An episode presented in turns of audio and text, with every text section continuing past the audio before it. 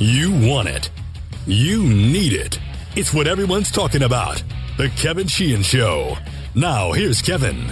You're listening to The Sports Fix. Yep, Tommy is back in studio and better than ever. It's good to see you. I know you're still not feeling a hundred, a hundred, but you look good. Oh, thanks, thanks. I feel, I feel. Look, I feel better. I don't feel like, like uh, I'm, I'm a crack addict, you know, who can't leave the apartment, which is pretty much my uh, my status for the last two weeks. Just- and that was after I got out of the hospital. You know, I mean, people are concerned about you. you I know. You know that. I, mean, I, I I'm hearing it from everywhere I go. I hear it on Twitter all the time. Come on, the real truth is Tommy going to be okay? I'm like, yeah, he's Yeah. somehow he always ends up being okay. Yeah, trust me, I, I, I'm I'm okay. But uh, and look, it, it's I, I, I'll tell you, my wife is just as sick. The only thing happened is she didn't wind up in the hospital. But uh, I mean, between the two of us, we've gone through cases of cough drops in the past couple of Oh weeks. Oh God, you and your cough drops. So Um, are you a good patient or not in a hospital? yes and no. Um, I'm I. I'm a smart patient. Sometimes I, I think I'm smarter than them. yeah, I I can see that. Okay. Yeah. I mean, I ask questions and, and pay attention to what they're doing. and then if you So don't I'm like the answer, Yeah. then there are more questions. Yeah, yeah, that's pretty much it. Like you're like you're actually uh, covering a story. Yeah, something like that. Yeah, sometimes it's good to know what you don't know. Yes, you know yes, you it is. you've said that before. You know, like Yes. I don't know anything about quarterbacks, but Mike Shanahan knows Right. something about quarterbacks. Well, when you're in a hospital and there are doctors there that actually attended medical school and have worked for the hospital in many in many hospitals, it's probably best to just assume that they may be right. Well, you never assume.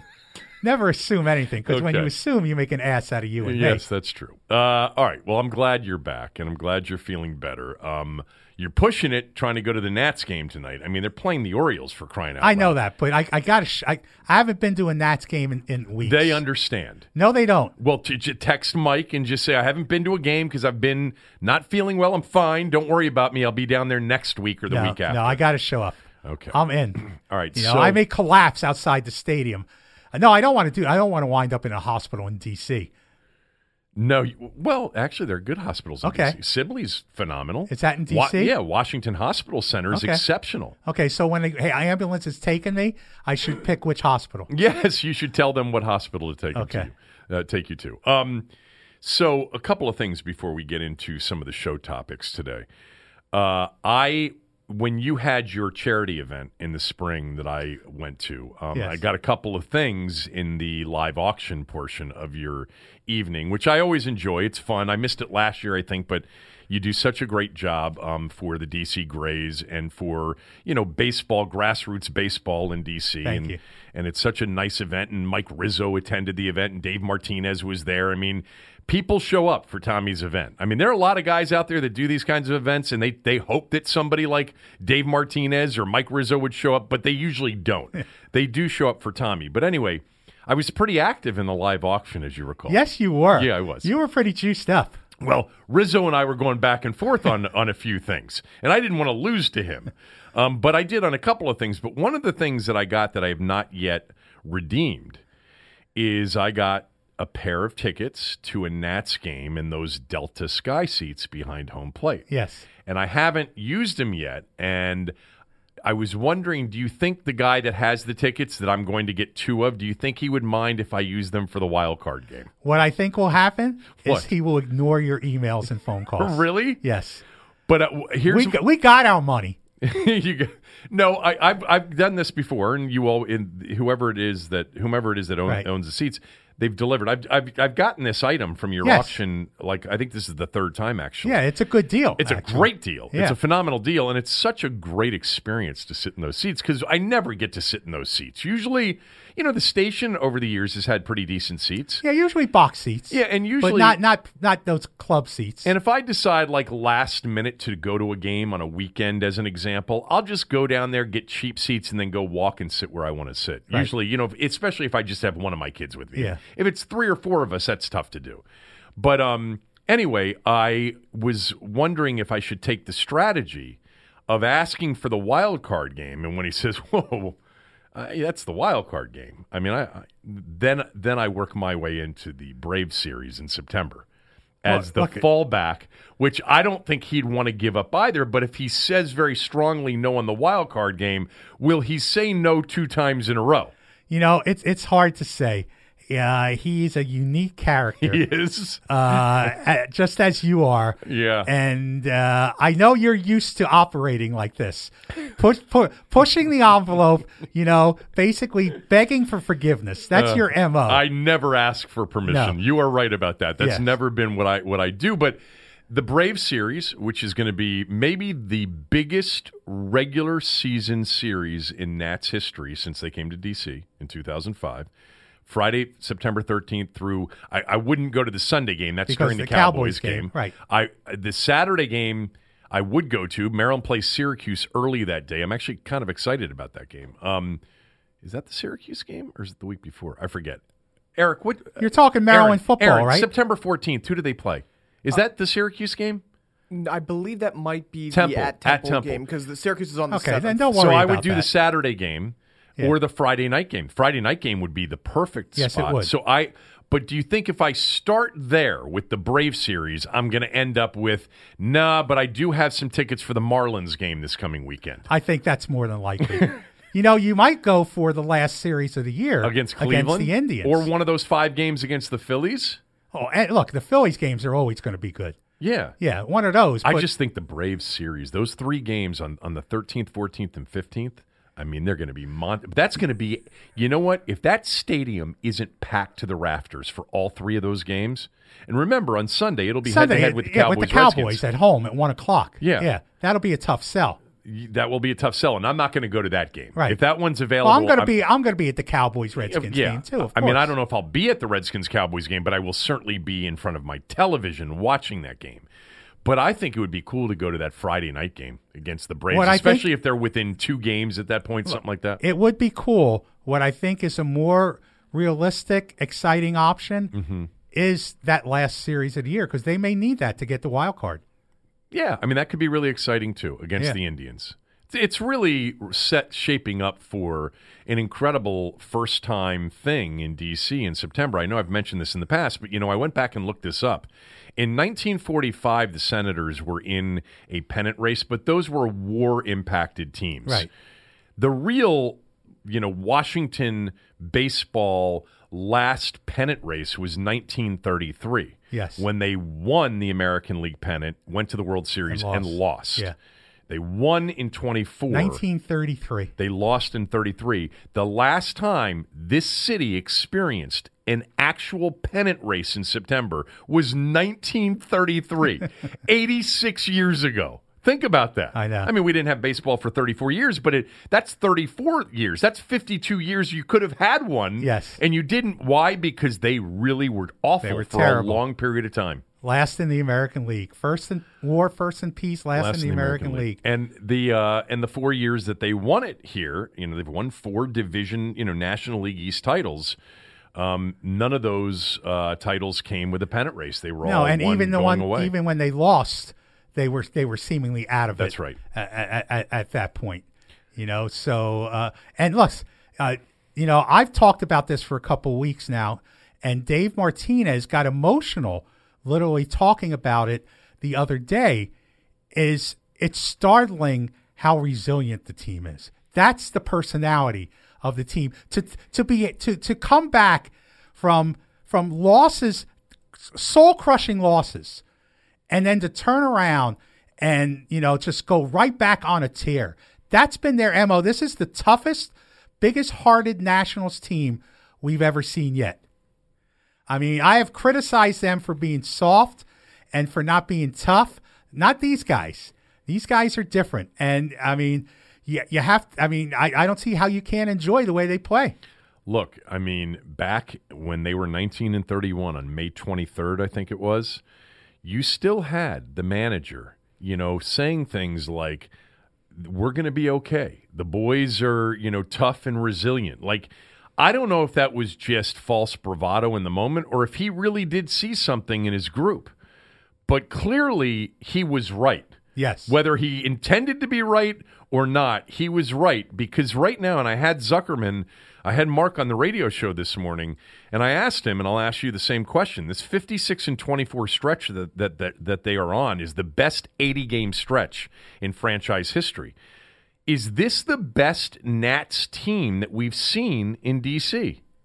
Right now, Yes. this team. Yes, it is. And I'll tell you why. Juan Soto, Victor Robles, Patrick Corbin.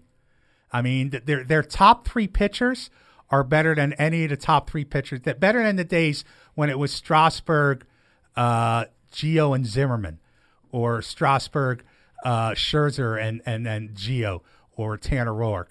This is a better top three than that. And the addition of Robles and Soto, two future All Stars, two of them, you know, as, as and and the excitement that they bring to the roster, and and r- r- as much as we love Soto, Robles could wind up being the bigger star. Robles could wind up being the greater player. You think so? He could.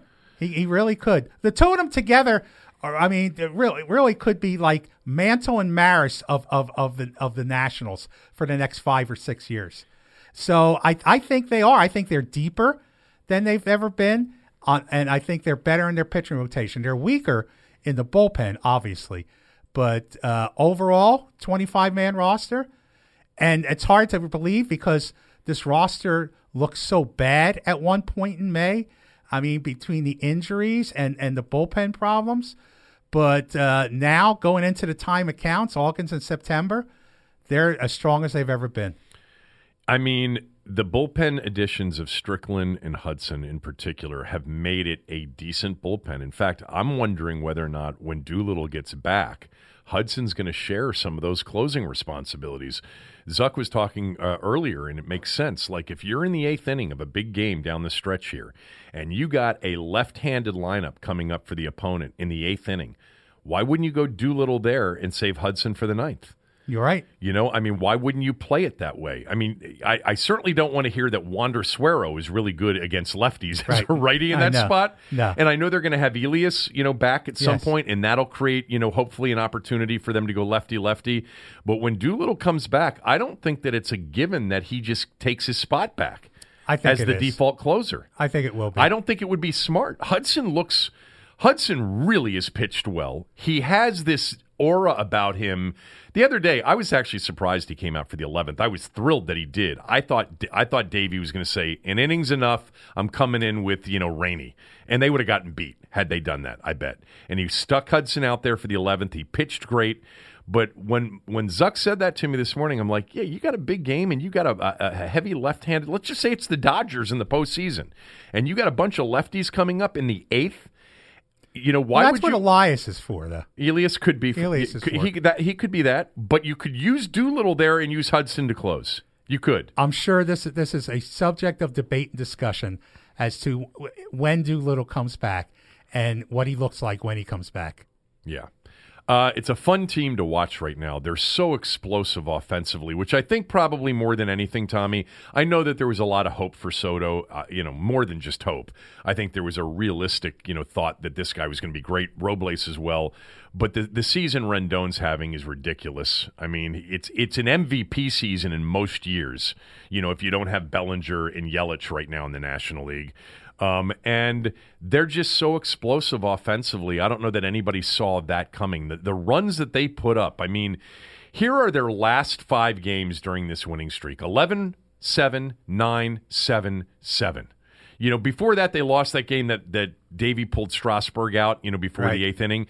And before that, it was 13, 16, 14, and then one, two, and then 17.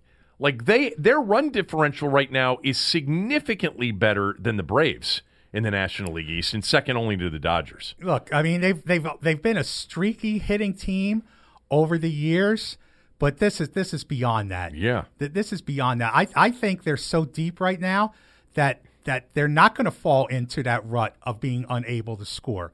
I just think they have too many offensive weapons. Um, it's it's a fun team right now, barring the absolute unforeseen. Worst case, they're going to be in a one game wild card to get to the Dodgers. Right. You know, and that would be really exciting. It would be unfortunate if they don't run down Atlanta. Atlanta's been great. I mean, one of the most amazing parts of this 56 and 24 stretch is just how good Atlanta's Yes, been. Yes, yeah, they've been right there. Yeah, I mean, Atlanta lost last night at Colorado, so the lead's down to five and a half. But it's amazing with the way the Nats have played that it's not closer. Um, but it isn't closer because the Braves are playing 600 And let's baseball. remember, the Braves are the defending division champions. Yes, they are. So it's not like they're new to this. They they were seasons from last year. But the, the shame of it would be this: not that you know, look, the playoffs, best of five, anything can happen. It, it's baseball. You know, it's it's it's a small sample size when you get to the postseason versus you know the regular season, which is much more reflective of how really good you are. But the National League East winner is going to get the Central winner with home field advantage if it matters, and they'll be the favorite over either the Cardinals or the Cubs. Whereas the wild card winner is going to be a sizable underdog against Oh, the yeah, Dodgers. absolutely. Although if it's the Nationals, it's not going to be that sizable. No, the Dodgers Anymore. still the Dodgers still have a, a, a better trio of pitching, but just barely. Yeah. Um, I, I this this this team I'm excited about. You know, Harper hit another home run off of his uh, paternity leave. He took a few. He was really rolling. Then took I think three games off, two or three games off over the weekend, and then came back last night and hit a home run for his firstborn. That is his firstborn, right? Yeah, I'm it is. assuming it is. Yeah. Um, and the Phillies and the Mets are still, you know, playing pretty well. I mean, the Mets got swept by the Braves over the weekend, but um, all four teams. I mean, the Phillies and the Mets are right in the hunt to be the second wild card team. Yes, they are. You could get a Nats Phillies game at Nats Park in a wild card matchup. Yes. That would be unbelievable. That would be a heck of a stage. you think I could get those Delta seats for that? I don't think so. I don't think so either. Um, all right, there's uh, there was some Redskins news, um, which we can spend a little bit time uh, of time on, and then I'm going to tell you what I did on the radio show today because I think you're going to be entertained by it. First of all, Jay Gruden said, as it related to Trent Williams yesterday, um, they're not trading him. Like he feels strongly about that, and I I'm telling you, Tommy, this is this is the Bruce Allen line in the organization. This is what this is Bruce's stubbornness. He is telling Dan and Jay, there is no effing way on God's green earth I'm trading him. I'm not giving in. He's got two years left on his deal. He's going to play for us or he's not going to play for anybody. And over the years, like when Bruce has been really hard headed on some of these things, I've actually backed it. Like if you think about the McNabb thing, remember how so many people, maybe you, I can't remember, I'm sure you'll remember it, um, wanted them to do right by Donovan. Oh, you got to do the right thing. oh thing. no, I was not in that I know school. you weren't. You know, Zabe was, others were. Do the right thing. Let him go. Let him find a spot. He's Donovan McNabb. Really? He wouldn't wear the uh, the, the play the play sheet on his wrist. Yeah. You know, he wouldn't do it when it would have made life a lot easier for him. And it was a it was not the best of relationships between Donovan and the coaching staff. They got a sixth rounder for him because Bruce wouldn't just let him go. And that sixth rounder became Alfred Morris. Exactly. A lot of people said about Albert Haynesworth, not worth the trouble. Get rid of him. Just cut him. They got a fifth rounder from New England for Albert Haynesworth. This is Bruce's MO. He's going to try to get every last penny out of every situation. You know, it's also a an Achilles heel for him because he negotiates so hard that he's in more more times than not he's not able to get really great quality players. What he ends up getting are average players for a great price. Yes. And that's been sort of his hallmark in free agency anyway. But I've liked his fiscal discipline, his fiscal hard headedness in spots. It didn't work out with him with Kirk Cousins. No. It was it was a complete butchering of the situation. And in this particular situation, I think he's got to be careful because if he's getting offers, which I'm pretty sure he has, I know that the Patriots were willing to offer a first. JP reported that it was a first and second that the Redskins were looking for. I hope and I've heard the same thing that there is a price that they will take. They better be all ears on this because Trent doesn't want to play here. The team's angry with him because he's implying that this is a medical thing, which they do not believe at all. They think it's all about money with him. He wants out. Let him this time make a deal. You got a player with tremendous value more likely than not. And I would hate to see him just be sitting out on the sidelines when other teams are offering firsts or, you know, a package of two twos and a five or whatever it would be. And he's just sitting there. It's going to be hard for him to do that with the, the size of his game checks. But this is where his stubbornness may prove to be the wrong sort of path for them. I think they, they should be looking desperately, not desperately, patiently. Let me change that. Patiently, but they should be all ears right now on trading him. Well, let's th- think the other scenario. Let's say, uh, and I know we tend to overestimate this, but not in this case, I don't think. Let's say they get they, they crush him, and he comes back with his tail between his legs Right. to play for the team. What's that going to look like? What kind of condition is he going to be in? I mean, not physical condition. I mean, what what's what's going to be the atmosphere in that in that locker room and that offensive line if Trent Williams comes back after the third game of the season uh, and is forced to have to play for a team that he's basically crucified uh, through in, in- intermediaries? I mean, I know we tend to exaggerate sometimes, you know, uh, the impact of these kind of things, but we've never seen, and DeAngelo Hall said this, we've never seen a player hold out publicly like this with with the with the main reason, at least whether you think it's the true or not, the the reason being given out there is he doesn't trust the team. And now he's going to come back and play for that team for the next 2 years. That's not a good atmosphere. That's not good for anybody. I know this is one side of that story, but I'm just hearing over and over from multiple people close to the organization that this is the biggest bullshit thing of all time for them. That there is nothing, nothing that was done untoward medically or from a training. So why did Morgan. Moses so willingly jump to his defense? No? I, am not. I'm just telling you what their position Okay. is.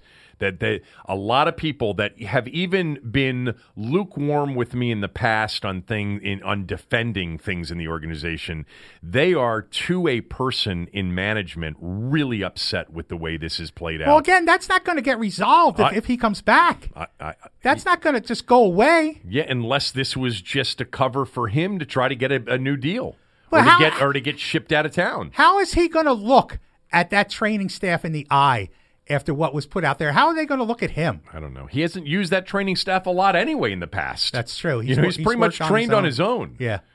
Um, the other news is Ben Standig, uh, you know, put out that the team wants to deal Doctson by week one.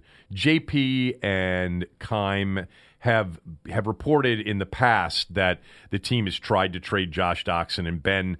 You know, further to the story, I would I, that, that's my view on it. Um, I don't, I don't care about all that stuff, by the way, but I just want to make sure everybody gets proper credit by saying that they want to move him by week one. Uh, they don't like him. They do not like him. This is a McCloughan pick, by Yeah, the way. so it's easy to say goodbye to him. But it was. It's just been an awful fit because you know, Josh apparently doesn't love football. You know enough, and doesn't have that sense of urgency that you know a first round pick. You know, and should feel. You know the has he responsibility he, should feel. This is year four, and they didn't know, pick up his option. It's hard to believe after three years in this organization that that passion didn't develop. It's hard to believe how after spending three years playing for this organization, he didn't say, "Wow, You mean playing- NFL life is great and playing for this team? This is fabulous. I love this." You mean playing in front of a packed house at FedEx Field, and when they strike up hail to the Redskins, and the whole stadium swaying back and forth? Gosh, He didn't love that. Um, that's an all timer for me in terms of you know uh, being so excited and, and begging for them to pick Josh Doctson. Not even close. Um, who knows? Maybe he'll go somewhere else and blow up. it's happened. It's happened. Um, but uh, so there was that, and then um, I don't know that we've talked about this before the Jadeveon Clowney stuff. Clowney apparently reposted an Instagram from a Redskin fan that essentially was begging Bruce Allen to trade for Jada- for Clowney. You know, Clowney is in holdout mode in Houston, and he reposted the Instagram like, "Hey, Right. I want to go to the Redskins." uh, my sense of this, if I haven't said it on the podcast, I know I have on the radio. I just don't see the Redskins as an organization that thinks they think so highly of themselves and of their roster, especially what they've done through the draft in their defensive front with Payne and Allen and, and and Ioannidis. And by the way, they all look good. Payne looks like a monster. Yes, they do. So far, he's much more athletic than he was a year ago. They're not the team that says we still don't we still don't have anybody as good as him. So let's get him, and the more the merrier. Like let's But that try is to get that's A the Dan plus Snyder players. mo though. The Dan Snyder mo is to get the big name, whether you need the big name or not. Yeah, that's true. That's true, but that hasn't been Bruce's mo. No, it hasn't. So they haven't done that a lot over the uh, in recent years, but I just think that they will look at that and not like remember the Giants when they had Tuck and Strahan and all and they kept drafting defensive Yes. linemen because they realized, you know what? If you stop the run and you rush the passer, you got a really good chance to win and the more the merrier because people get hurt. And in this particular case to me it's not even, you know, debatable. I don't know I, I'm hopeful about Montez Sweat. But they don't have a Clowney on their team. John Allen's good. Daron Payne's good. Ryan Kerrigan's good. You know, Montez Sweat hopefully will be good. They do not have an A plus player. Clowney, you know, he's had some injuries. He wants a new deal. Look at. They had they, they put out this hundred list of hundred top players in the saw- NFL I've got every that year. on my list to talk to you about. I Yep. mean, you know what? The Redskins maybe have one or two and Zero. zero. yeah, on the on the ESPN list, zero. Really? Zero. One of two teams with zero Okay, players. there you Tennessee's go. the other. So that that that makes your case. They've got nobody like Clowney. So, but I don't think they'll do it for that reason that they don't add to areas of perceived strength. And two is that he, the dude needs a, a new contract. And I don't think they're going to go there. So, my I wonder personal who his fe- agent is. Clowney's agent? I wonder who his agent is. That used to count a lot in the old days. Yeah. I mean, in, in the Dan Snyder days. Yeah, I don't know who it is actually.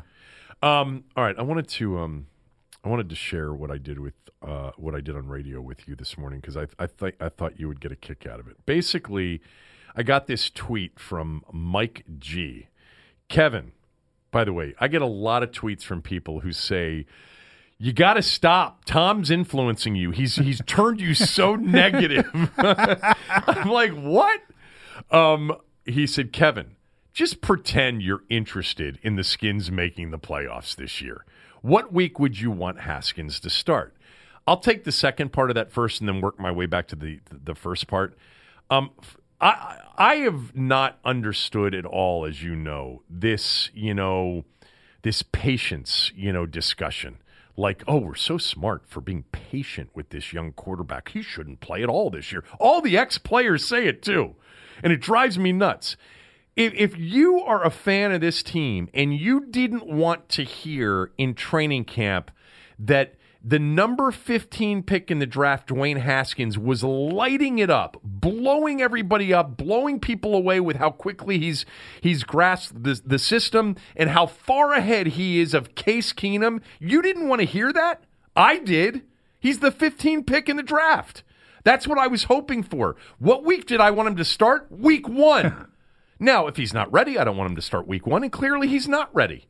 But, you know, in terms of when I wanted him to start, I wanted him to start week one. And now that there are 19 days between the opener, uh, between now and, and week two, I want him to start week two. I hope he improves so much over the next two weeks that they have no choice but to play him. I never wanted Case Keenum to be the best option any longer than he needed to be the best option. Why would I? They spent the 15th pick in the draft on a quarterback. They didn't draft him to sit behind Brett Favre, you know, or or even a first-rate NFL veteran starter. He's sitting behind Case Keenum. Nice guy, started a lot of games in the league, but he's a back half of the league starter, which is by the way what he is here. A back half of the league starter for a back half of the league team. you're right. But the watch for me on Haskins has already begun. I'm in countdown mode.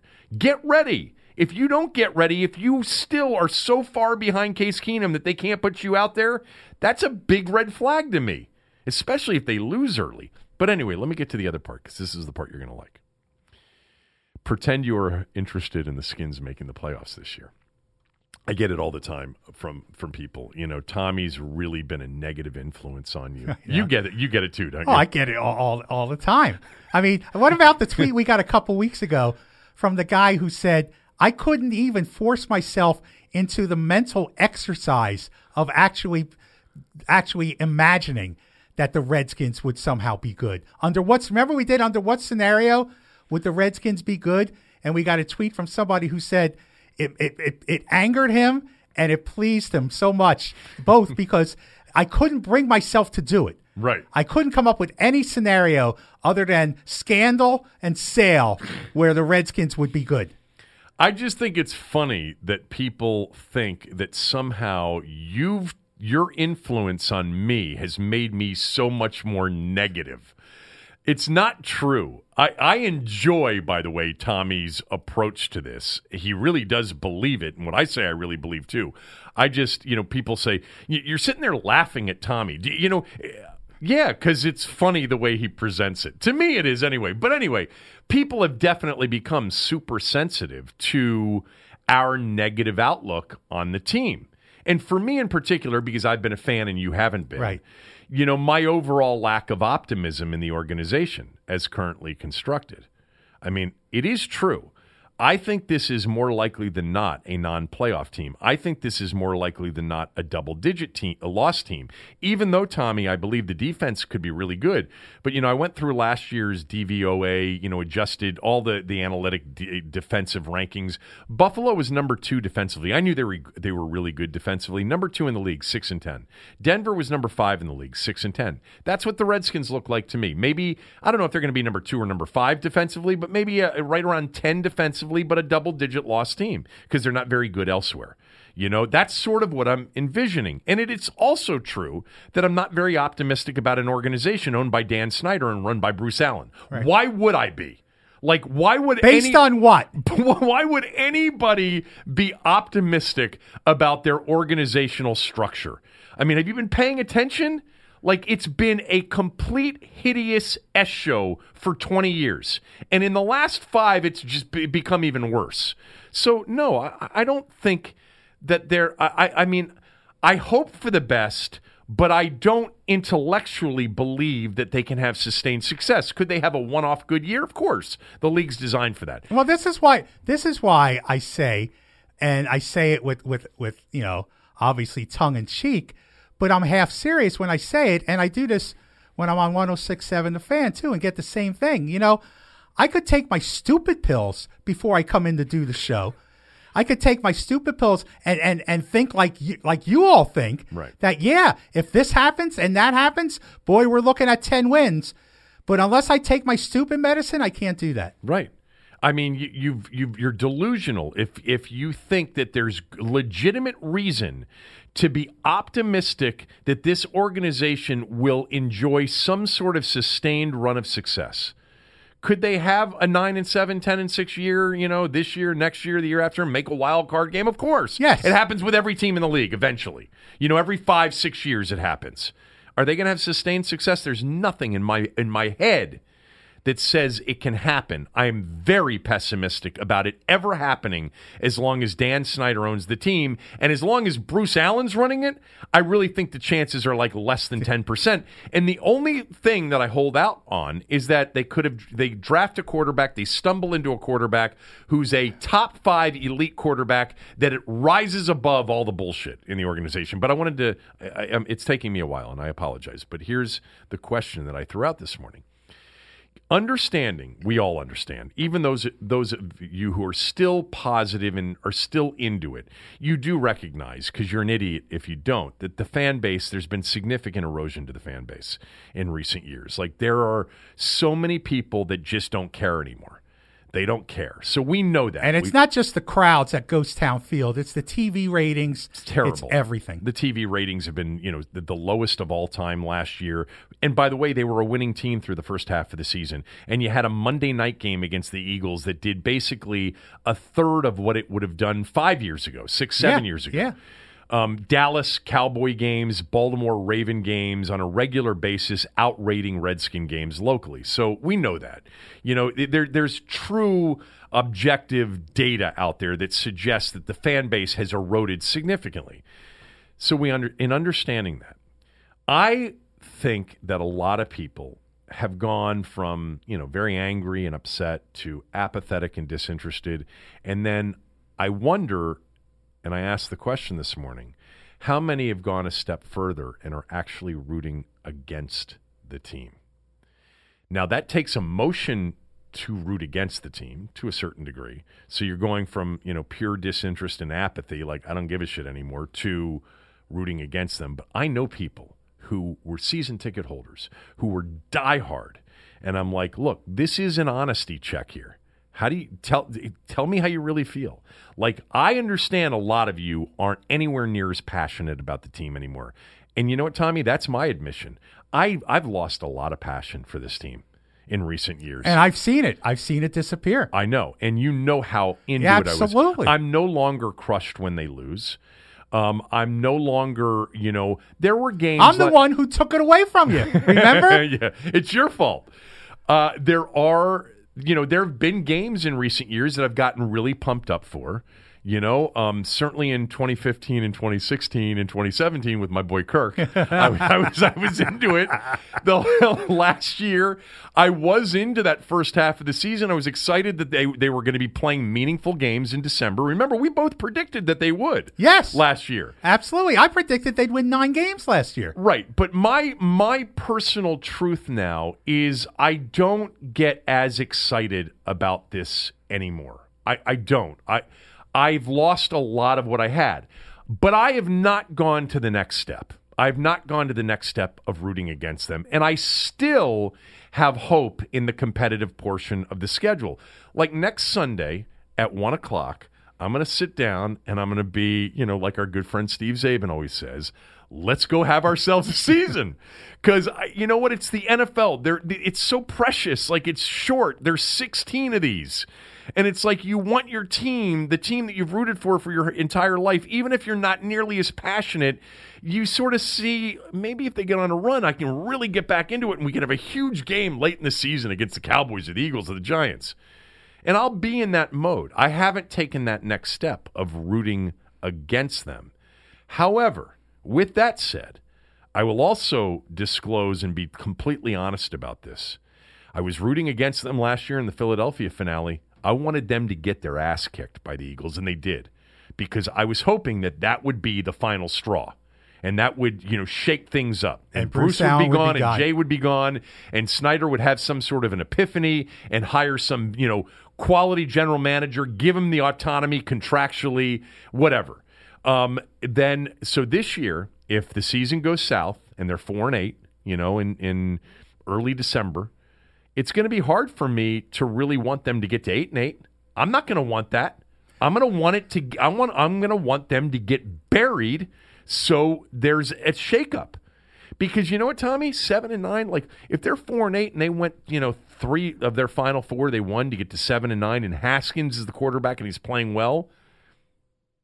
Everybody might be coming back for 2020 at this That's point. true. Yeah.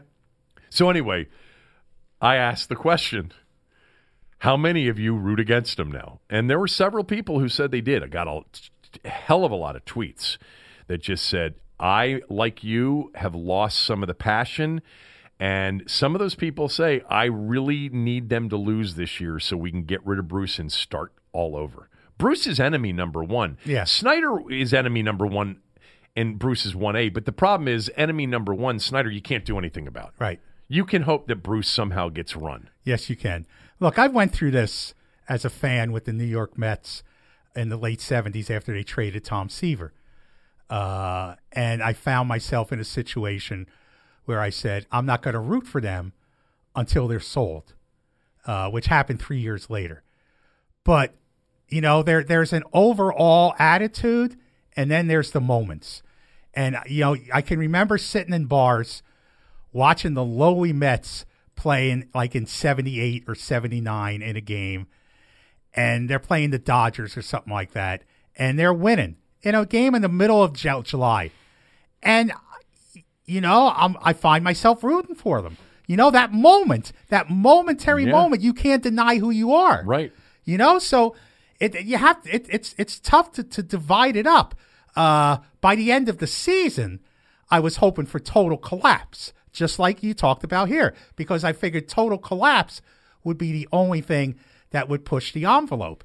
And if they're if they're like a four win team going into December, that bandwagon for failure is going to grow significantly. Yeah.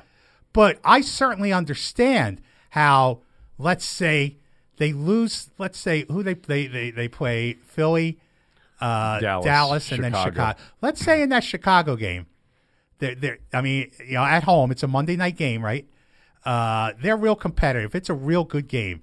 You know, you're not sitting there rooting for the Redskins to lose that game. No. Okay, so so the moments are too deeply ingrained. It's a good point. It's a good way to describe it. yeah, I mean the overall, the overall, it's it's it, you know what? It's the head versus the heart. Well, last year against the Eagles in that season finale, I, I, I said I hope I was rooting for them to get their ass kicked, and then I saw the stadium taken over by all of those obnoxious Philadelphia Eagle fans because of the fan bases in our division.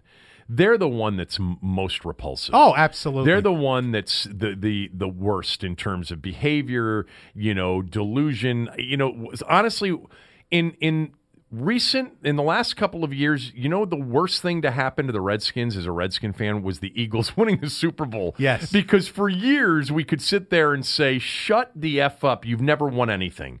And you know, Cowboy fans, Giant fans, Redskin, Redskin fans had all of these Lombardi trophies, Right. and the Eagle fan was left out. Even though, by the way, you would talk to them and you, it, when they would speak, they, you would think, "Oh, wait a minute, you have all the Lombardi trophies." but anyway, um, I hated. I, I I didn't want them to win that game, but I also hated that the Eagle fans were clinching a playoff berth. You know, during that game. But I'll tell you, like th- Thanksgiving last year, I was fired up. Like you know, Yeah. y- you know they had they had lost to Houston. They had lost Alex Smith. Colt McCoy was going to play. I wasn't, you know, I was not happy that Alex Smith broke his leg in the way he did. But I have to admit that going into that Dallas game, I became a little bit optimistic that offensively they might be better. Remember, Yes. we talked about that, and it was Thanksgiving Day, and it's the Cowboys. I mean, and it's Colt McCoy going back to create the magic that he created years before on Monday Night Football. that was a moment. yes, that was that, a moment. That was a moment. So, So I- I don't think there you- could be moments this year. Yeah, I don't think overall you can deny the moments because the moments are deep inside you. They're in your heart.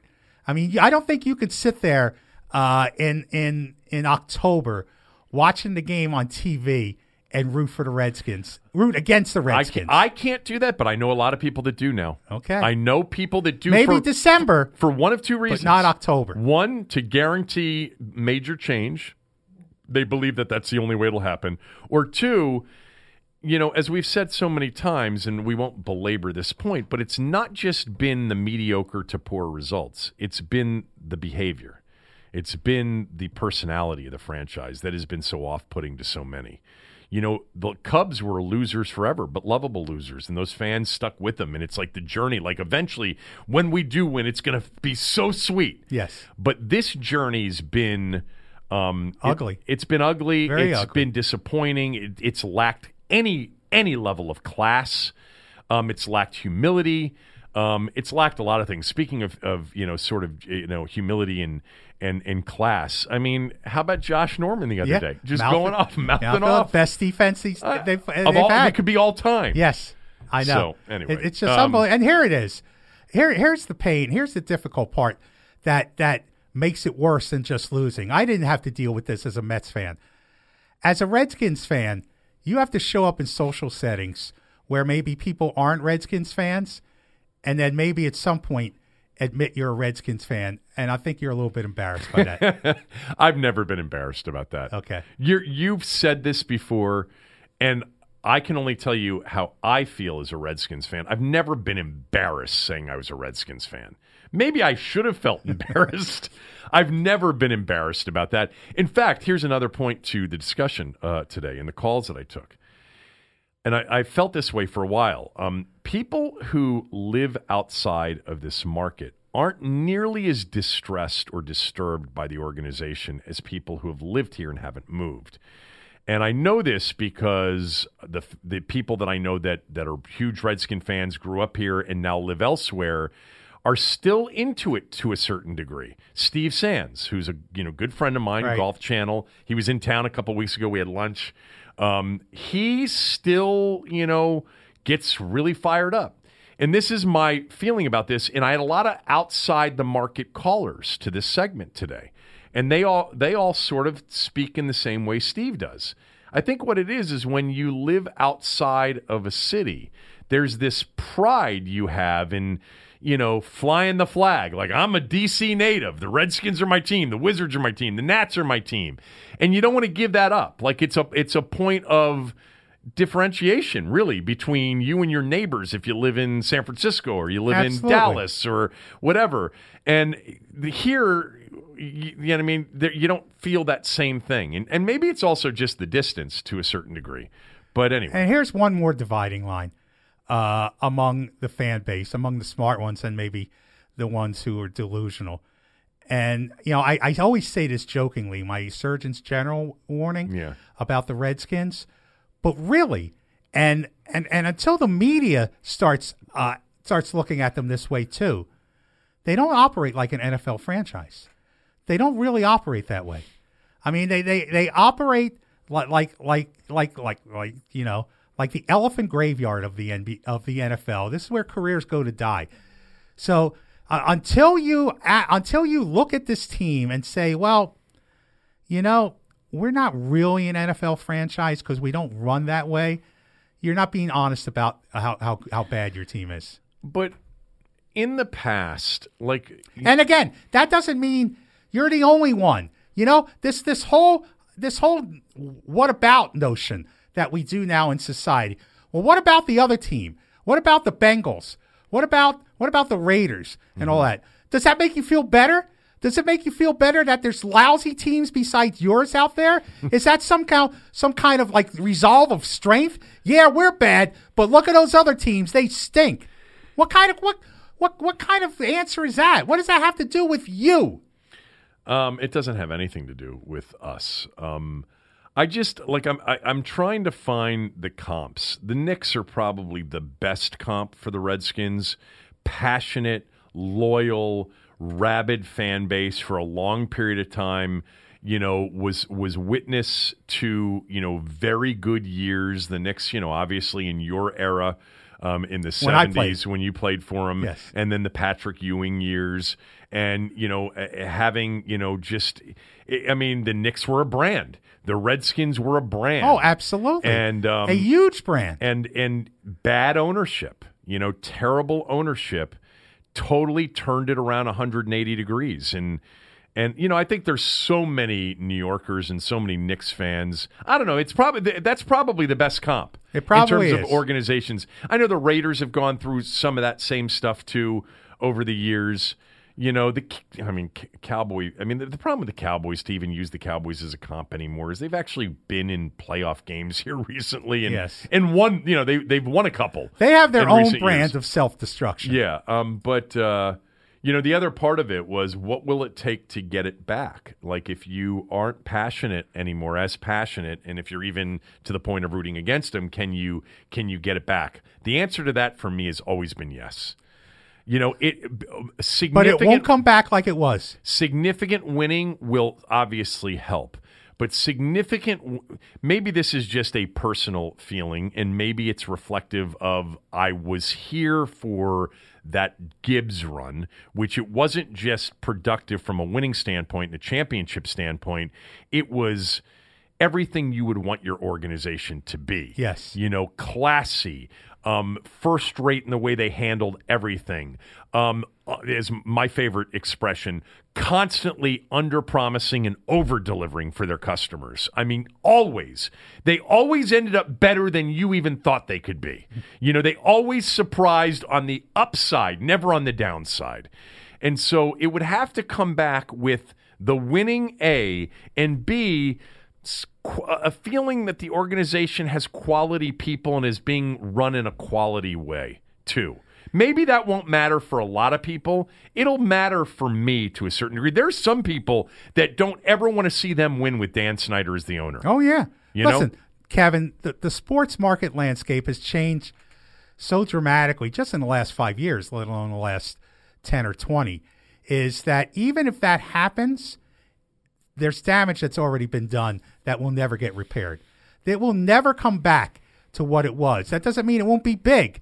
That doesn't mean it won't be passionate, but it will. They have Well, if they sold the team and you ended up with a terrific owner and they started to win big, Yeah, if, if they you know, turned into the Robert. Kraft, Remember, it's the NFL. I- I get it's that. It's king. I, I get that, but but it's king of a shrinking landscape. Kevin, How so? More, less people watch on TV, less people come to games. It's like having. Well, less people come to games. Less people aren't watching. Oh yes, they are. No, that's not true. We had we had a blip. No, five. We had a downturn. Check check the ratings from five years ago, four years ago, three years ago, before the Trump thing. They're down. Do you know that the college football game on Saturday night, the Florida Miami game, was the highest rated college football game on ESPN in three years? I know that. People Three love years. football. Three years. People Kevin. love but but less people love football. Mo- More more people will watch football than anything else. When won't it be king anymore? I don't ever. I don't know if it'll ever not be king. Okay. But what I'm saying is, you've got the most expensive house in a neighborhood where where uh, prices are dropping. Um, I guess that's true. I mean, in the you know, I I, I understand what you're saying. Like if So you go back that- ten years, but it's also it's you not know, gonna due be- to it's not so be- many more entertainment options. Yes, it is. Okay, There's all all right. kinds of reasons Yes. for it, and it's just never going to be what it was. Uh, and I think, I mean, you've lost fans uh, who you're not going to get back no matter what, and the new fans who have come into the market, you didn't get them. You've already lost them, and God forbid, somehow through some miracle. Dan Snyder manages co- to convince somebody to help him build a stadium in Virginia you can just put Ravens fan Ravens flags all along the Potomac River on the Maryland side. You're right about that. It'd be a big, big mistake. I think they know that. They're not building it in Virginia. Um, all right. Uh, quick uh, word about stamps.com here. Stamps.com is perfect for small businesses. It's the most popular time saving tool for small businesses. The Kevin Sheehan Show podcast is a small business, and we use stamps.com. Uh, it eliminates trips to the post office, saves you money with discounts you can't even get at the post office. It brings all of the amazing services of the U.S. Post Office right to your computer. Here's how you use it you simply use your computer to print out official U.S. postage for any letter, any package, any class of mail, anywhere you want to send it. Once your mail is ready, hand it to your mail carrier or drop it in a mailbox. It's perfect for businesses that are sending invoices or shipping out products or even a warehouse that's sending out thousands of packages a day. Stamps.com handles it all with ease. With Stamps.com, you get 5 cents off every first class stamp and up to 40% off priority mail. It's no wonder 700,000 small businesses plus are already using Stamps.com. Here's a special offer for my listeners four week trial plus free postage and a digital scale without any long term commitment. If you go to stamps.com, click on the microphone at the top of the homepage, and use my code KevinDC. That's K E V I N D C. Stamps.com, Kevin DC. Um, all right, what'd you make? Uh, what was your reaction to Andrew Luck retiring? Well, two things. First of all, uh, let me get to this. I- hate the sanctimony of sports writers who jump at the chance to rip fans. Okay?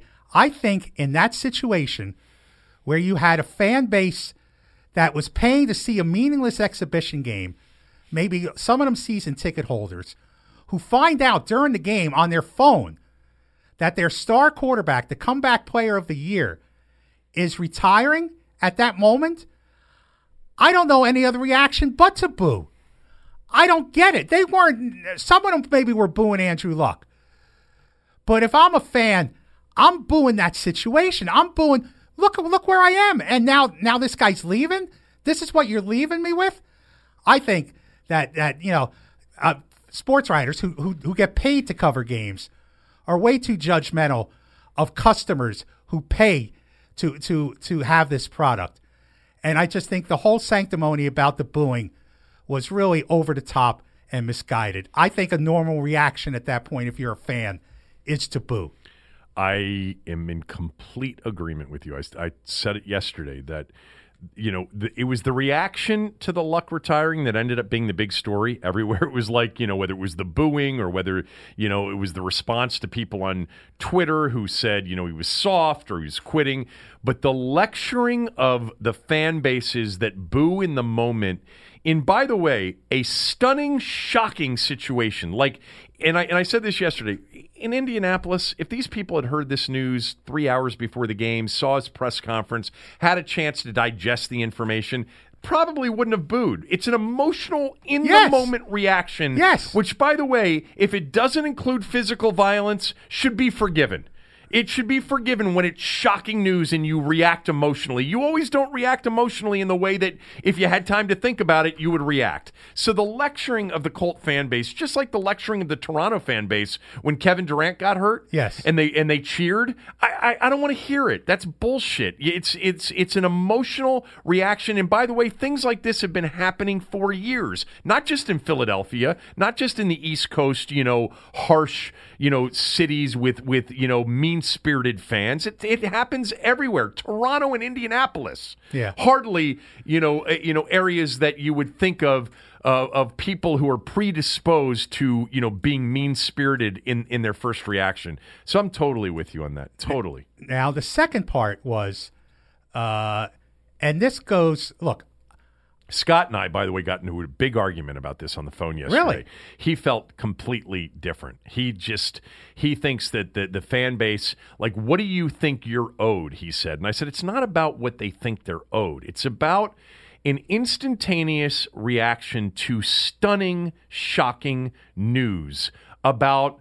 I, who knows how they were going to react? But they reacted by booing. You, you, you, you said that you would predict that they would boo. I don't know what I would predict they would do, but I'm not going to hold them accountable for that reaction in the moment. It's forgiven, whatever it is, if it's negative. well, again, I mean, you know, so, Unless they're throwing things Here's the 'em. problem. And look, I've been covering sports for 27 years. A lot of these guys are too close to the people they cover. They identify more with the players than with like the Tiger fans. Woods people. Yeah. You know, and and I still Yeah. I know I know it may not seem that way, but I was a fan, a, a sports fan before I became a sports writer. I still identify with the guy in the stands. And I understand that emotion and how angry that that fan would be. The second part is uh, I'm I'm conflicted about covering football. I really am. I mean, not conflicted enough to do anything about it. Okay. Mm-hmm. But my line is, and this is real. I feel like I'm lighting up cigarettes in a cancer ward. I think that you have a sport that that's that's that's just that's so self-destructive with no answers to how to get around it. And my question would not be how could Andrew Luck quit? My question would be why would anyone play this game? Did you ever feel that way about boxing, a sport you loved and covered and still do? No. Why? No, because there, it's never been any doubt what boxing was about. There's never been any What, doubt. what what's the difference as to whether or not there's a doubt or a debate? The- the like uh, like if there's a debate or no debate. Football has not been sold on, on destruction. Yes, it has in No, many ways. Yeah, it has. No, it hasn't. Yeah, it has. It's been it's No, been sold st- on the violent nature. yeah, I know that, but who are the stars? Are are, are, are they destructive or are they, or are they Tom Brady Golden Boys? Well, some have been destructive. Some have been defensive stars. Lawrence Taylor, Dick Butkus. You've had a lot of, of destructive, physically violent players. Sam Huff, but violent ultimately, Sam Huff. ultimately, the goal of, of, of is is one of of rooting for magnificent athletes. That's the goal. That's what they sell. I don't think that that's what they Okay. sold. I think that's what they're selling now. I think for many, many years, you were selling the blow up hit, So the violence of the game. I, So I don't I- know why I- you would be so conflicted about football and Well, not I about am. boxing. I am. And, uh, you know, maybe it'll become to a point. I don't think it will, but maybe it'll come to a point where I can't do it anymore. co- stop it. no, Stop. I'm serious. Then you better stop covering boxing. It's not the same. It is. It's hypocritical. No, it's not. It is totally the same. It's not the Boxing, same thing. when they go out Boxing, there, the point is they're to beating knock each the- other's brains That's in. the point. So what? The point is not that in football. It's still the result. it's the result, but it's not the point. That doesn't make any sense to me. Yes, it does. I mean, Uh, the whole you're, you're- purpose. You're, drawing a distinction between something you really like and something that you don't love as much. And try and, and trying to make the case for the thing that you don't love as much that it's different from the thing that you love, and it's not that different. But football has been a fraud. Boxing's, huh? Football has been a fraud. How? Boxing hasn't. How's football been a fraud? Football has has Because has not been- they haven't acknowledged CTE, you know, long before maybe Yes. they knew it. Okay. yes. What about boxing with head injuries long before? In look in boxing Yeah. for years, I, I might want to point out when you get a concussion like Jordan Reed did, Mm-hmm. you can't step in a ring again for three months. Okay, so they've had rules to protect fighters. It What may not have been enough. How do you feel about hockey? Oh, I think the violence and uh, the fighting in hockey. What, what about just the hitting in hockey? No, I think the fighting in hockey is terrible. What about the hitting in hockey? It's a pretty violent game. Yes, it is. But that's not that's not the point of the game. The point uh, of the game well, we don't we don't celebrate Alex Ovechkin. It's not the point of football. You're ready. Well, to, you're uh, squeamish about football. You're squeamish about hockey. But I think that's what football has become. It's become it's become the self-destructive act that I don't think why any rational human being would play. So my question would be, why would anyone play the game? Not why would anyone quit the game? The third thing, Yeah. first well, person Well, I we thought- know why they play the game. I know that. There are people that it, it's their it's their path out. Yes, I know that. The third thing I thought of, first guy I thought of, Jordan Reed. First guy I thought of, and I said, is anyone ask? Is Jordan Reed asking these questions of himself, coming off his seventh concussion? That's the. that- This is a guy who needs to, who who asked himself these questions after his sixth concussion a couple of years ago, and Jordan Reed. Somebody needs to pull Jordan Reed aside and say, "Son, it's over. If you want to have, if you want, I mean, the da- damage has already been done. Like Jay Gruden said the other day, Jordan Reed will be fine.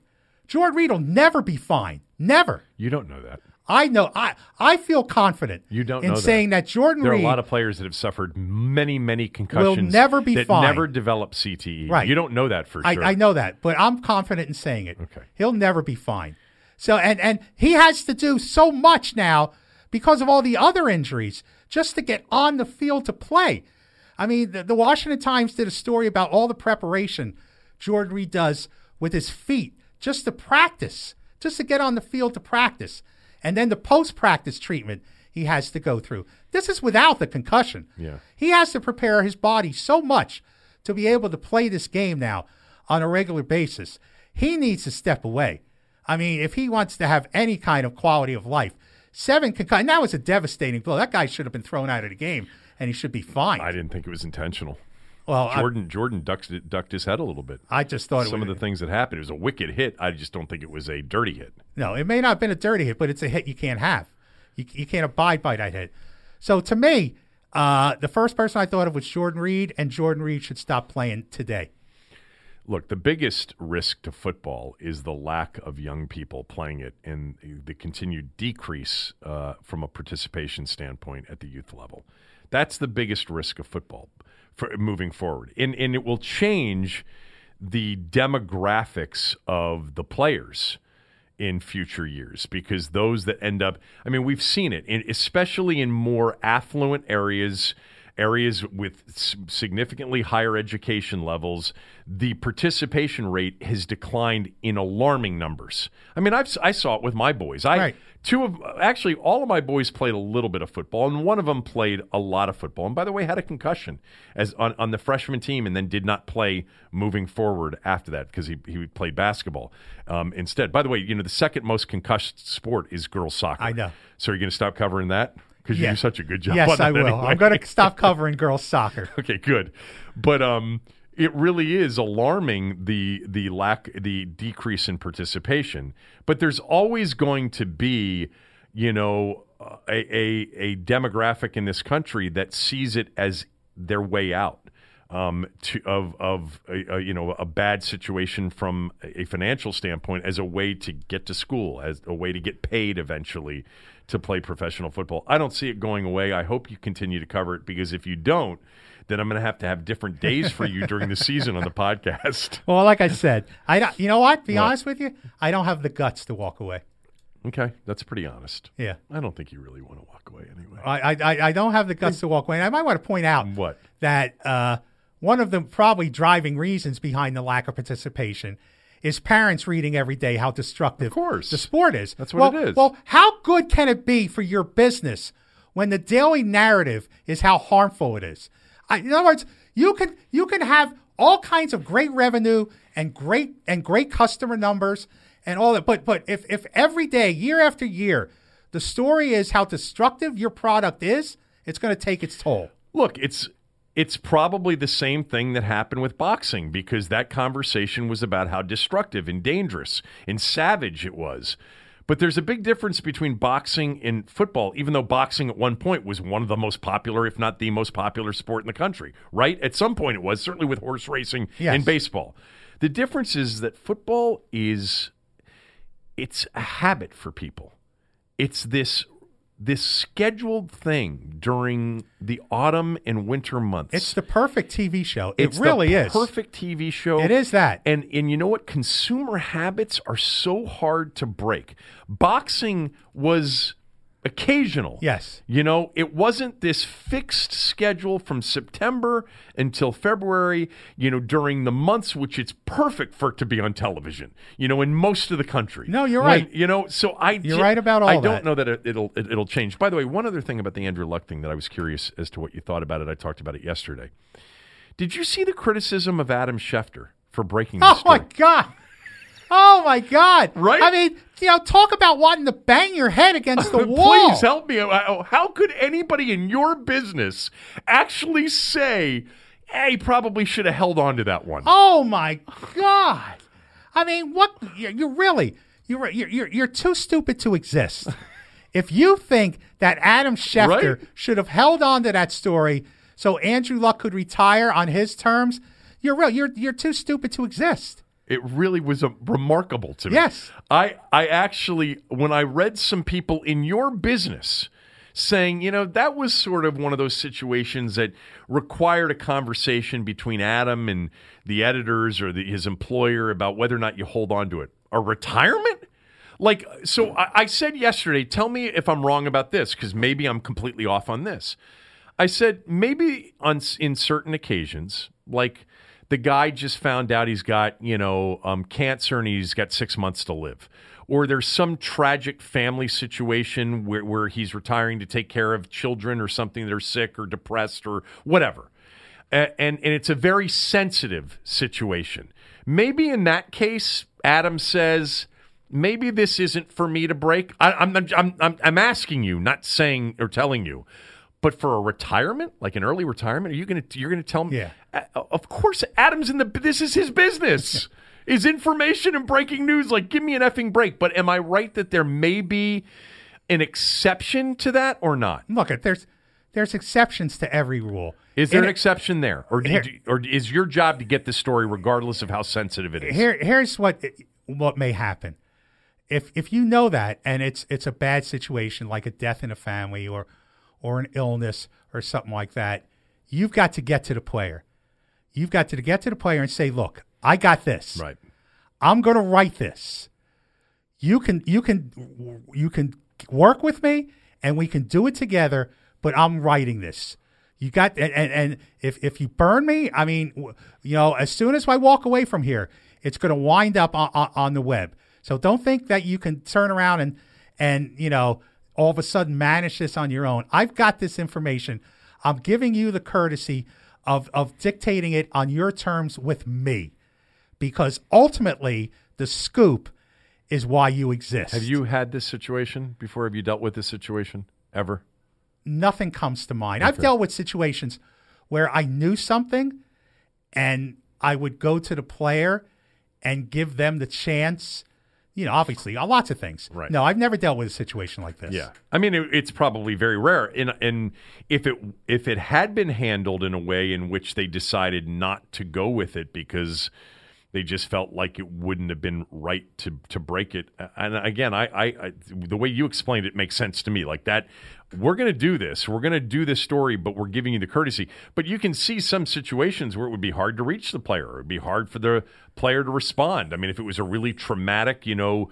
Sad, tragic situation. You never know, but got- this you- this wasn't that. Right. This wasn't that. Yeah. Let me give you a situation I'm familiar with. Uh, I forget what year it happened, but Cal Ripken announced he was going to retire Mm-hmm. when he did an interview with Dave Sheinin of the Washington Post. Okay. Uh, they did that. He did that. Wait, say, I'm sorry. So he knew he was going to retire. Right. Sheinin had the information. I don't know. Okay. What I just what I suspect happened was that uh, they were going to orchestrate the retirement, and they wanted to punish the Baltimore Sun. So they gave it to the Washington Post. Washington Times was just collateral damage. Yeah. But I suspect that's what happened. It was the the the the, manu- the, the way that was staged. Right. My suspicion is it was to punish the Baltimore Sun, who they were very angry with with their coverage of Cal uh, over the years. So I mean, th- these things happen for all kinds of reasons. All right. Um, did you want to say you had a column about Kuznetsov and Yeah. the cocaine thing? What did you want to say about that? Well, I wrote, and I'm like a voice in the wilderness about this, is that, uh, you know, his apology is fine. The, the testing positive, uh, the arrogance with which he responded to the video like weeks earlier saying, go ahead and test me, uh, you know, if you want, you know, and they tested him. Yeah. I mean, that's like Rafael Palmeiro waving his Right, finger right. in front of Congress. Yeah. So I mean, there was there was quite a level of arrogance there, and you know he's issued an apology through the team. He's going through the, the league's uh, rehab program that that they're doing now. He still has to meet with the commissioner Bettman, but the league does not have, unlike the International Ice Hockey Federation, who suspended him for four years, banned him for four years for this positive drug test. The NHL doesn't have anything like that. They tend to treat this kind of drug use, addictive drug use, recreational drug use, with with a rehab more than a disciplinary arm, and I'm all in favor of that Why can't both go hand in hand? Why can't it be both? because because the the mentality in this country is all screwed up about drug treatment. Well, I understand that. Well, but- that's part of it. But there should be some sort of deterrent, you know, financial deterrent to doing it too. We're going to be there to because if- support you and help you and, you're an and addict, pay for your rehab. If you're an addict, there's no deterrent. All right, go ahead. So, uh, so you know, the, the NHL is approaching this the way they did. My issue was, if you're a Caps fan, you have every right to know what happened in that seven-game opening round loss, Right, to Carolina. to the Carolina Panthers. He didn't play well. uh, Car- the Hurricanes. I mean, right? He, he didn't play well. He he just he was missing in action in that series, and particularly that one game where they lost five nothing. Right. He, I mean, he looked like either he wasn't coked up enough, or or coked up too much. I'm telling you, they have people and, and fans. They, they say, "Oh, I got one guy on, on Twitter tell me, you know, it's his own personal decision. It's his own personal decision." I mean, that if he was using cocaine on a regular basis, that may have cost your team uh, the playoffs. That may have cost your team a chance to really defend their Stanley Cup championship. Right. I think the Washington Capitals owe their fans an explanation, but their fans are so catatonic they don't particularly care. Well, their true fans care. But You the would think so. The poser frontrunners probably didn't even read this story. Some of them that were down there outside of Capital One Arena after they- beat Tampa and then went on to win the Stanley Cup probably don't even know who Kuznetsov is. Some of them do. Probably. So, But- so but that was my were- column, and that his- was my point. What were his stats in the playoffs? Do you know?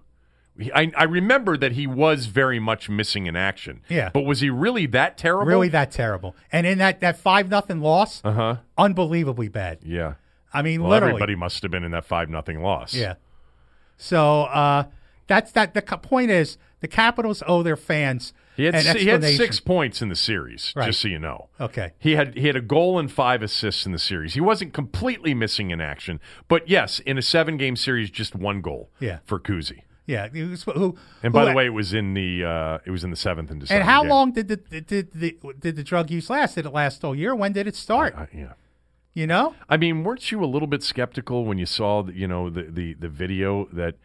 I mean, he's in that room. There's the video. There's the coke. Like, no, didn't even know what it was. Of course, I was skeptical. Yeah. but I didn't think he'd be stupid enough to, to Hey, ask for a turn drug that off test. so I can get my nose down on the table real quickly. you know, I didn't think he'd ask for a drug test. And listen, the- well, that's ballsy. I don't know. I don't know anything about the International Ice Hockey Federation, uh, but my impression is it's an organization that has a strong Eastern European Russian influence.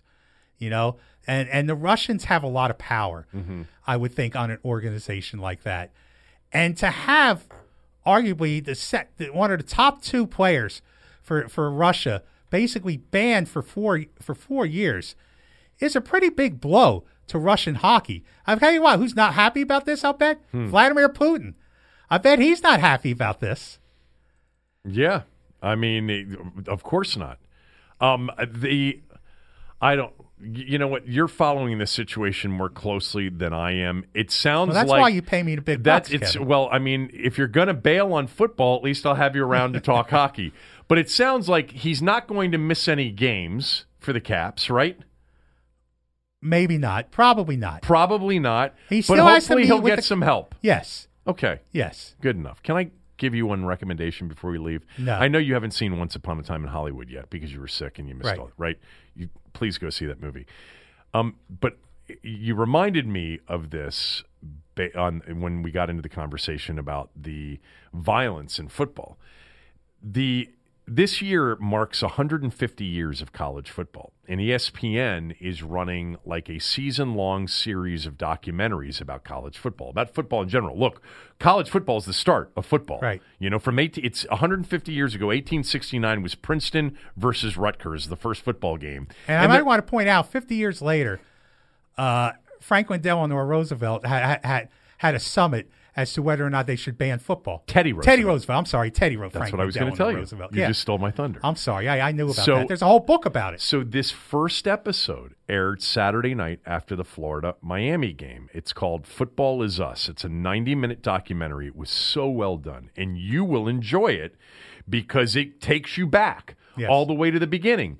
And it talks about how Teddy Roosevelt essentially saved the sport Yes. because it was so violent and people were dying. I mean, many, many deaths in college football on an annual basis. And his son, I think he was at Yale, got seriously injured in a game. And it was with that that Teddy said, create a governing body for the sport, which eventually became the NCAA, change the rules, make this thing safer, or I'm shutting it down. Yeah. I remember that. Well, you don't remember Yeah, it. I you do. remember I- reading I- about it. I You- covered it. You weren't there in I, 1901 I covered it. in 1902. McKinley was shot in 1901, right? It was McKinley, then Teddy. Come on, you got to know your presidential trivia. Um, so Teddy shut, could have shut it down, and that's what happened. And then here came the rule changes. The forward pass Yes. was legalized, which they thought would spread the field and make it a safer game. And then eventually the equipment came along, you know, because they weren't playing with helmets in the 1800s. But there were so many things to this this show that were really good. The other one um, was the difference in styles of coaches between sort of the authoritarian coach of basically the first 100 years of football, 125 years of football, Right. really, and what you have now. And they did a whole long profile on Woody Hayes and how he was the ultimate authoritarian figure and coach, and no one did anything other than what Woody told you to do. And then they had Nick Saban and Urban Meyer talking about today's coaches and today's athletes. And the and Nick Saban said, "When I played, you were told to do something you would never even think about asking why or questioning. You just did it. Now, as a coach, you have to explain why you're asking the player to do it or you are going to be discounted, discredited, and perhaps not even paid attention to. But as a good coach now, adapting to today's athletes, you know you're going to ask this guy to do this particular you know work out or you know run the route this way you also have to spend the time explaining why that's the difference between coaching today and coaching you know as recently as 20 25 years ago Well, I'm all you'll love this show I'm all in favor of that. i know you are I mean, I, I think that, that coaches have too much power as it is. Right. Because ultimately, we're talking about one adult treating another adult. And, you know, the, the, the Byzantine standards of the past should just be that. Sure. Um. Okay. I'm done. Are if we you're done? Yeah. I'm. uh, We we we went. Uh, we got we got on a roll today. Um. Remember, We listen didn't get to, us. my. Uh, well, maybe we'll do this Thursday. What? No, I'll save it for Thursday. All right. Save it for Thursday. Everyone listen Thursday. But let's tune in Thursday. It- Absolutely, listen Thursday. That's be, you know, Thursday. I won't be able to make the uh, the uh, Redskins playoff playoff preseason game. why would you want to? Well, I, you, I like to go. Oh Again, God. I think it's important to show oh, your face. Jesus. I know you don't do this. No, I, I mean I, I showed my face for 12 years. I was Right. there at every single game doing Okay. the pregame show. So- but so- I uh, but I just don't know why you'd feel important to go to the fourth preseason game. Well, because again, if Jay Gruden wants to put me up against the wall and say I'm sick and tired of the garbage you write, I just want to be there for it. Okay. it. All right. Very good. Okay, but my point is, Yes. I can't because that's my first class at Georgetown. Oh, good. Business of sports media, the fifth year. When are you going to invite me down to The your fifth year. class? You want to come down this year? This I year? can't come down. Yeah, I'll come down this No, year. I can't come Thursday. Of course I would. No, you won't. Yes, I would. I would you won't. definitely You're a come. busy guy. No, I'm not. I, I would love to do that. Okay. I, actually, the whole thing, like I went out to Maryland last year and sat in on a class, part of a panel one time, and then on another time just for a class. Well, you know who teaches? Kevin, You know who teaches out at Maryland is Joe Yasharoff. Kevin, What? that's Maryland. This is Georgetown. This is serious academics. This is serious Okay? academics. This isn't Maryland. Don't talk about the University of Maryland. And, and by the way, it's super hard to get into, and it's a phenomenal, phenomenal ac- uh, academic institution, College Park, University of Maryland. is, And I still have a son there. I'm still paying tuition there. There you believe it go. or not. Um, all right. Uh, if you're listening to us on iTunes, rate us, review us. That's helpful. Also, subscribe. That helps us too and doesn't cost you anything. We're also available on the kevinsheehanshow.com. And I know we were having some issues last week with the website, but we got them worked out. If you went to the website last week and saw that it had been shut down, it's simply because I lost my credit card and the credit card was on file and then they I didn't realize that I needed to call them Here- to give here- them the new credit card. Or I Here's the just two, forgot wor- to the do it. two words you need to remember: small business. small business being run by very few people. Have a great day. Back. To, uh, we're off tomorrow. Back Thursday with Tommy, and then I think Cooley will be with us at the end of the week.